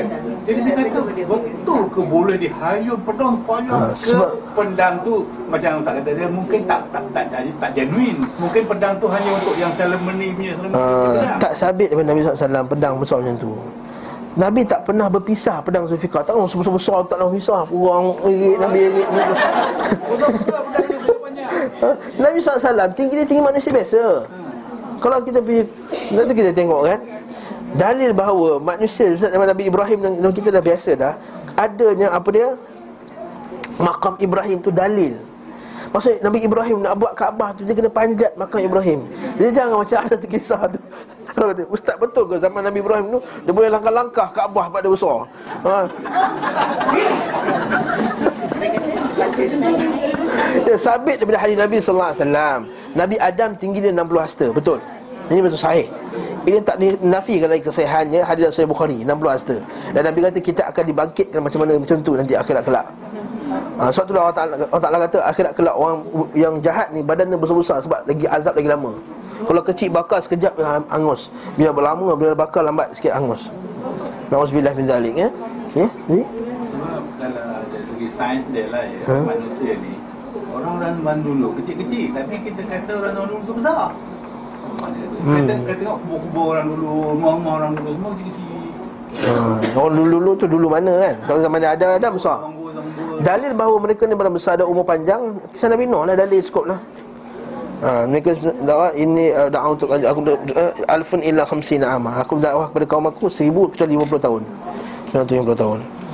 Jadi wallahu alam lah Saya tak tahulah kesabitan eh, Syekh Al-Judaid tadi Bahkan Syekh Muhammad Salim Najib Bila sebutkan benda ni Dia kata memang tak dapat. Syekh Fauzan sekalipun Baca fatwa-fatwa Syekh semua. Tak ada benda yang sabit Daripada Nabi SAW Benda yang keduniaan ni Tak sabit Nabi SAW Ya betul berlaku zaman Nabi Para sahabat bagi-bagikan rambut Baju Nabi Perahan peluh Nabi Ada para sahabat simpan. Tapi kesahihan datang sampai sekarang ni Tak dapat dipastikan. 1400 tahun dulu Tuan-tuan macam-macam boleh berlaku yang tak dapat pastikan kesahihan. Bila tak pastikan kesahihan Janganlah jadikan benda tu macam benda yang pasti. Macam setengah orang Tarikat Nasyabandiyah Dia ambil rambut Nabi Dia bila macam ni rambut Nabi bekas tu Dia kata Ya Rasulullah Aku berbayah di depanmu Ya Rasulullah. Akak sumpah depan rambut Nabi Apa benda ni? Dia kata ni khurafat. Sebab apa? Siapa yang berbayah depan Nabi Dia akan kan, Masuk syurga. Kat dalam kesusahan Quran Inna lillahi yubayunaka Inna ma yubayunaka tahta syajarah. Orang yang berbayah dekat kepada kamu Maka dia akan masuk syurga bawah pokok Pokok bayatul ridwan tu kan? Dia sama, ada zaman Nabi. Dia samakan rambut Nabi tu? Bahkan sebagian sekarang Orang pergi umrah Buat benda khurafat. Bila buat umrah dekat Hudaibiyah Dia akad sumpah kat situ. Inna lillahi wa inna ilaha raji'un. Dia kata mana datang ni. Pergilah pergi umrah Pergi tengok. Duduk situ lama-lama sikit Pasal kejap-kejap duduk lama. Ah, Kejap kan datang Buat Turki Buat khurafat Buat Pakistan Buat khurafat Buat Melayu khurafat Buat Indonesia khurafat. Bukan kita Hindu yang khurafat Melayu lagi khurafat juga Macam-macam. Tak boleh salahkan buat-buat tertentu Ni budaya ni kita telah Jadi umum masyarakat kita tak dapat dipastikan. Jadi confirmkan dulu. Itu hanyalah di, dikatakan Bersumber daripada Nabi Sallallahu alaihi wasallam. Ada tu pula bawa sanad perak kata sanad rambut Nabi sallallahu alaihi wasallam dekat Syria tu orang dah bawa dekat masjid Masjid Sya'lam dulu bawa sanad panjang kata sanad ni kalau tak tahu siapa perawi tu tak guna sanad tu. Siapa dalam perawi tu? Mana kitab rijal? Kitab rijal ni kitab membincangkan perawi. Contohnya kitab kita buka kitab Mizanul Iktidal, kitab-kitab rijal semua dia kata perawi fulan dan fulan dia adalah siqah, dia adalah uh, dajjal, penipu, dia adalah siqatun sabat, dia itu apa saduq. Ah, Itu istilah istilah perawi ada dalam kitab tu. Kita ambil sanad janggut Nabi tu Dia cari dalam kitab tu. Tak jumpa punya Sebab dalam tu bukan Bukannya rijal perawi-perawi hadis. Kalau kamu tak tahulah benda tersebut Macam mana kamu nak tahu pastikan rambut tu, rambut tu ni? Pasti daripada Nabi SAW Dia claim Ustaz Dia kata Dia kat, dekat sana tu ada cop-cop Daripada ulama-ulama semua. Chop, kita semua boleh buat chop. Saya pun boleh buat chop Satu tahun lagi oh, Ada satu ulama nama besar ni Ustaz Muhammad Yunus. Yayasan Ta'lim. Besar dia ni Dia berjalan atas air tak tenggelam. Dia atas udara semua. Orang boleh buat cerita Semua boleh. Boleh betul tak? Sabit daripada anak murid menceritakan Ustaz Yunus ni makan satu hari sepinggan je nasi. Ha. ha. Sungguh zuhud dia. Orang boleh buat cerita macam-macam. Sedangkan badan gemuk macam ni. Orang boleh buat cerita tuan-tuan. Barakallahu fikum. Saya bukan kata nak buat benda ni Tapi ni benda ni boleh berlaku tak? Boleh. Sedangkan Imam Ghazali Orang buat cerita macam-macam pasal dia. Hatta para sahabat Macam contohnya uh, Abu Darda Semua buat cerita yang pelik-pelik Yang khurafat daripada, daripada Ali radhiyallahu anhu. Banyak cerita khurafat pasal Ali? Kalau Sayyidina Ali tak selamat daripada cerita khurafat. Orang lain boleh cerita selamat tak? Tak selamat Dajjal ni banyak cara dia nak, dia nak menipu kita. Ini salah satu cara dia. Dia nak kata ada cop-cop semua. Cop tak penting. Yang penting tu sanad tu siapa dalam sanad dia? Ibn Sirin rahimahullah ta'ala berkata Dalam kitab Muqaddimah Sahih Muslim. Dia katakan Kami dulu para sahabat radhiyallahu anhu Para sahabat Kami ambil hadis pada sahabat. Kamu tak peduli siapa dia. Asalkan dia sahabat kita tahu Dia tu boleh ambil hadis. Falamma waqa'atil fitnah Bila berlakunya fitnah Berlakunya macam-macam musibah Bid'ah macam-macam Nabi kami kata apa? Sammu lana rijalakum Beritahu kami Apakah siapakah lelaki-lelaki Yang telah selawatkan kamu perkara tersebut jadi pertama kita kata sanad ni kata sanad ni tujuan sanad al-isnad min ad-din ni tujuan sanad di, di, digunakan. Bukan sanad sekadar tunjuk ni sanad. Bukan. Sanad tu digunakan untuk cek. Untuk cek. Yes. Ha, macam mana nak jawab? Seolah benda tu ada magic. Ada. Ha. Kalau sabit rambut Nabi, tak masalah. Ini tak sabit daripada Nabi SAW. Ha. Ya, kita tunjukkan katakanlah dia nak tunjuk ha, janggut Nabi ke rambut Nabi. Apa sebenarnya objektif dia?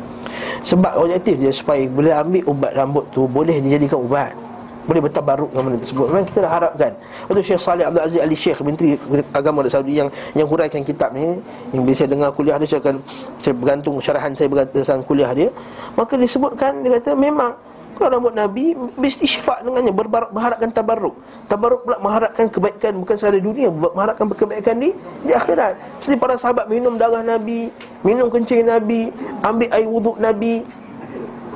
Ada. Ha. Pernah malam-malam tak perasan?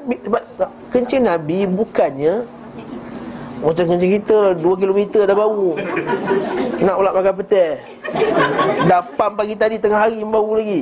Ha? Minta maaf lah Busuk sikit, eh, kotor sikit. Tapi kita kata nak, nak, Wangi tak perasan.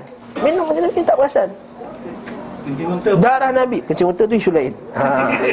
Kencing unta tu isu Khilaf lah masalah Mengatakan bahawa binatang yang halal dimakan ni boleh tak? Najis dia kencing najis tak? Darah Nabi temi, sahabat minum.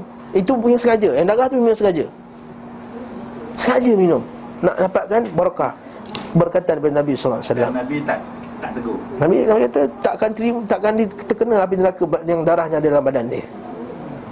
Itu kita kata nak kita tu kita nak sangat benda tersebut kalau betul lah itu rambut Nabi kita ambil. Para sahabat dulu dia ambil rambut Nabi dia celup celup celup celup orang ambil. Dia tak buat berniaga satu kali celup RM50 tak. Masa boleh buat tak? Celup RM50, celup RM50, celup RM50 ha, Sekejap lah. Bisnes paling maju sekali lah. Tak buat macam tu Sebab Dia tahu Para sahabat kata dia nak kongsi-kongsi. Bahkan Bila bagi-bagikan rambut tu Kita baca hadis Sahih Muslim Bukhari Bagi-bagi siap kongsi-kongsi Pas-pas pula tu. Ha, dah pinjam lah. Biar aku pinjam pula. Sebab apa? Barakahnya pada tubuh Nabi. Dan kita kata ulama Barakah ini hanya pada tubuh badan Nabi SAW Sahaja S-A-H-A-J-A Only Full stop. O-N-L-Y Only. Jangan pula kata orang lain Kiaskan kias. Ha, Ni guru. Nabi guru Saya pun guru. Ha, kias. Jadi perlu Nabi Perlu saya juga. Hai Cantik lah macam tu. Buat duit lah saya macam tu. Hmm? Allah. Allah tak royalty ni macam mana Oh itu itu cerita lain eh. Oh Allah alam. Ah tu panjang cerita tu. Sama tu habis kitab ni tak habis kitab kita ni. Bab pedang tu tak habis lagi. Dapat Nabi dia gadaikan dia punya baju besi dia untuk beli gandum. Sehingga kan bila akhirnya Yahudi tuntut Umar belasah lagi. Tapi Umar tak apa kita bayar. Ya? Baju ini terbuat dari besi. Baju perang beliau SAW nyalai ala zatul wis, Wishah, wisah mana sebutnya Zatul. Hmm. Zatul Wishah. Hmm. Shin Alif Ha. Baju ini pernah digadai eh, apa Zatul Hawashi As-Sa'diyah Fiddah Batra dan Khirnik. Nama-nama ni untuk membezakan. Bukan kita kata disunahkan kita menamakan barang-barang rumah kita ha, Nanti ada orang pula buat hal macam ni ha, Panggilkan sudu mak yang bernama John tu ha, ha. Ambil kan ha, Ini sudu bernama Michael Sudu bernama Sunnah Nabi Sunnah Nabi Ha, dia, dia, dia, dia, dia kata Syekh Saleh kata bukanlah sunnahnya kita menamakan barang-barang kita bukan. Ini adalah kerana Nabi nak tamyiz, litamyiz untuk beza-bezakan. Kalau kau kata ambil baju besi aku, baju besi aku yang macam tu yang macam mana? Yang macam tu macam tu yang macam mana kan kita kan? Laki kita ambil sahabat baju abang yang tu yang warna coklat. Coklat mana-mana 10 baju coklat coklat abang. Ha, John Master. Ha, baru kenal John Master. Kamu tahu tak? Macam tu lah Nabi SAW ha, Faham lah tu Brand lah brand Zaman tu tak ada brand Bukan ada tak ada cop kat situ Jadi Nabi bagi brand Senang cerita betul tak? Ha, macam kita lah juga kan? Ha. Ambilkan beg saya awak ni banyak Mana tu? Ferragamo contohnya ha, Contohnya Ambil mana tu? Contoh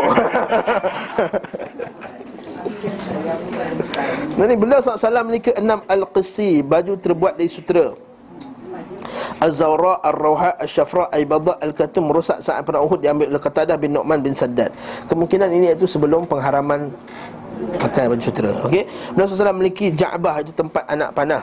Yang diberi nama Al-Kafur. Ikat pinggang terbuat dari kulit dan terdapat padanya tiga lingkaran terbuat dari perak.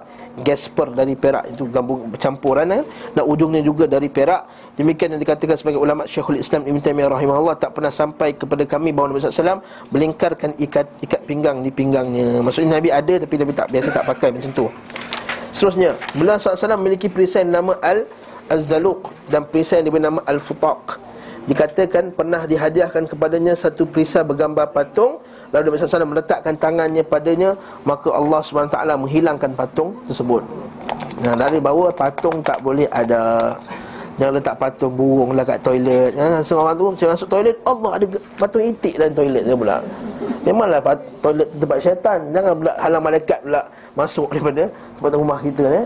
Malaikat tidak akan masuk rumah dalamnya. Ada patung dan juga Gambar dan juga anjing. Kalau patung anjing lagi lah hmm? Beliau SAW memiliki lima buah lembing. Tombak panjang Salah satu namanya Al-Muswi Dan satunya Al-Musni. Satu tombak kecil bernama An-Naba'ah An-Naba'ah An-Naba'ah Dan satu tombak besar nama Al-Bayda Sebab itu beliau SAW memiliki tongkat kecil Menyerupai Al-Ukaz Tombak pendek Dan bernama Al-Anazah Kalau kita baca Berkenaan dengan istinjak Nabi Pernah orang bagi An-Nazah ni ha? Bagi An-Nazah dan tongkat ini sering ditancapkan di hadapan Nabi SAW pada hari-hari Aid, pada hari raya. Dijadikannya sebagai sutrah untuk salat. Ha, sutrah kan? Bukan sejadah. Mana lembing dia sejadah pula? Sutrah ini penghalang. Sunnah kan? Sutrah ni sunnah yang tinggalkan orang sekarang ialah sutrah. Jadi kita galakkan sutrah. Sutrah ni ialah kita ada penghalang antara kita dengan uh, tanda kita solat tu lah ha, dinding ke, orang ke, barang ke, apa ke boleh InsyaAllah itu sutrah kita Ini boleh rujuk dalam sunat, uh, salat, sifat salat Nabi Terkadang pula digunakannya untuk berjalan Beliau SAW ni kita kata tongkat Nabi itu sebagai Nabi sebagai manusia pakai tongkat Bukannya sunnah pakai tongkat Faham tak? Faham tak? Nabi sebagai manusia Dia betul dia pakai tongkat. Dia jalan pakai tongkat. Jangan pula kita muda-muda belia macam Zuhair ni. Badan tegak lagi pakai tongkat. Sunnah. Ha, Ini yang berlaku pada setengah-setengah orang Islam faham? Ha, Kau nak naik gunung yes. Pakai tongkat naik gunung nak pancat kan. Ada berat saya lagi kena tongkat dua lebih sikit. Nak panjat. Ha, Atau badan tua ke atau apa perlukan tongkat. Ada pun nak pakai tongkat saya saja dia sebagai sunnah pakai tongkat. Ini bukan. Ini silap faham Okey? Nanti kita akan tengok bab pakaian pula Lagi cantik nanti. Baru kita tahu sebenarnya Sunnah pakaian ni apa dia. Beliau SAW melukis satu mighfar Topi terbuat daripada besi yang diberi nama Al-Muwashah. Dihiasi dengan tembaga. Terdapat pula topi lain nama As-Sabuh dan Dhu Sabuh Beliau SAW memiliki tiga jubah yang biasa dipakai saat perang Dikatakan di antara jubah itu ada dibuat daripada sutera hijau. Sekali lagi ya, sebelum perang kita tengok hadisnya. Ada pun terkenal bahawa Urwah bin Zubair memiliki jalmak dari Dibaj Beludru Persia Iaitu pakaian uh, sutera Parsi. Dan bahagian dalamnya sutera hijau. Beliau SAW memakainya saat peperangan. Imam Ahmad dalam satu riwayat daripada boleh membolehkan memakai sutera saat saat perang. Tapi yang sahihnya kita kata uh, uh, Sutera tak boleh pakai haram. Nabi SAW mengharam pakai sutera. Sutera itu untuk untuk wanita sahaja.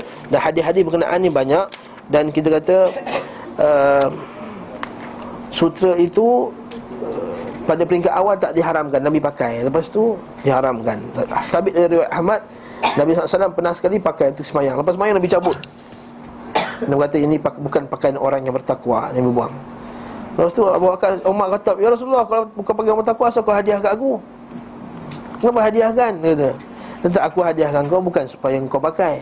Aku hadiahkan supaya kau jual dia Dan Umar jual dengan harga 2000 dirham. Ha, Mahal 2000 dirham.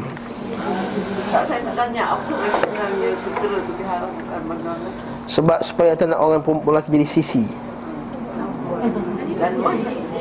Emas. Itu khas untuk perempuan. Sifat. Kita nak orang lelaki ni suka biaya so. Lepas tu Nabi SAW memakruhkan orang lelaki sikat tiap-tiap hari ha. Makruh. Maksudnya bukan Hadis tu kena faham eh? Maksud sikat tu. Orang Arab tu kan 24 jam Pandang cermin dia.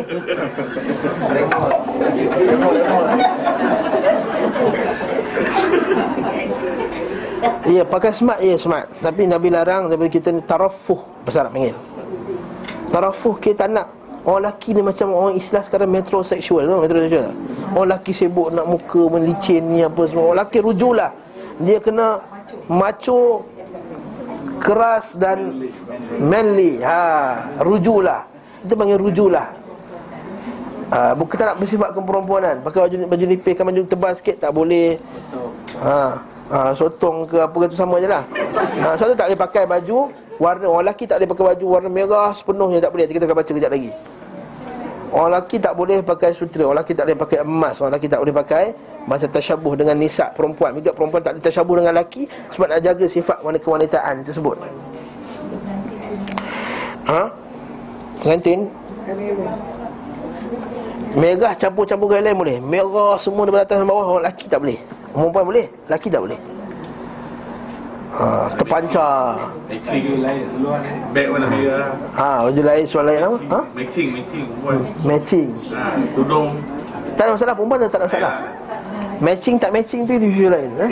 Nabi SAW pernah pakai hullah Nabi pernah pakai hullah Kita akan tengok sekejap lagi lah Bab pakaian nanti insyaAllah Kita laju-laju sikit Ya naam Ya Baju Melayu ke apa ke Tak boleh pakai merah penuh daripada atas sampai bawah Untuk orang lelaki? Yang tak ada colour lain langsung? Sebab ke- ketika zaman Nabi itu tasyabuh dengan kufar. Jadi kalau Nabi tak asyik tak buat lah. Colour lain banyak lagi. Ambil merun Ataupun merah berbelang. Nabi SAW ada baju merah. Tapi merah berbelang dengan hitam.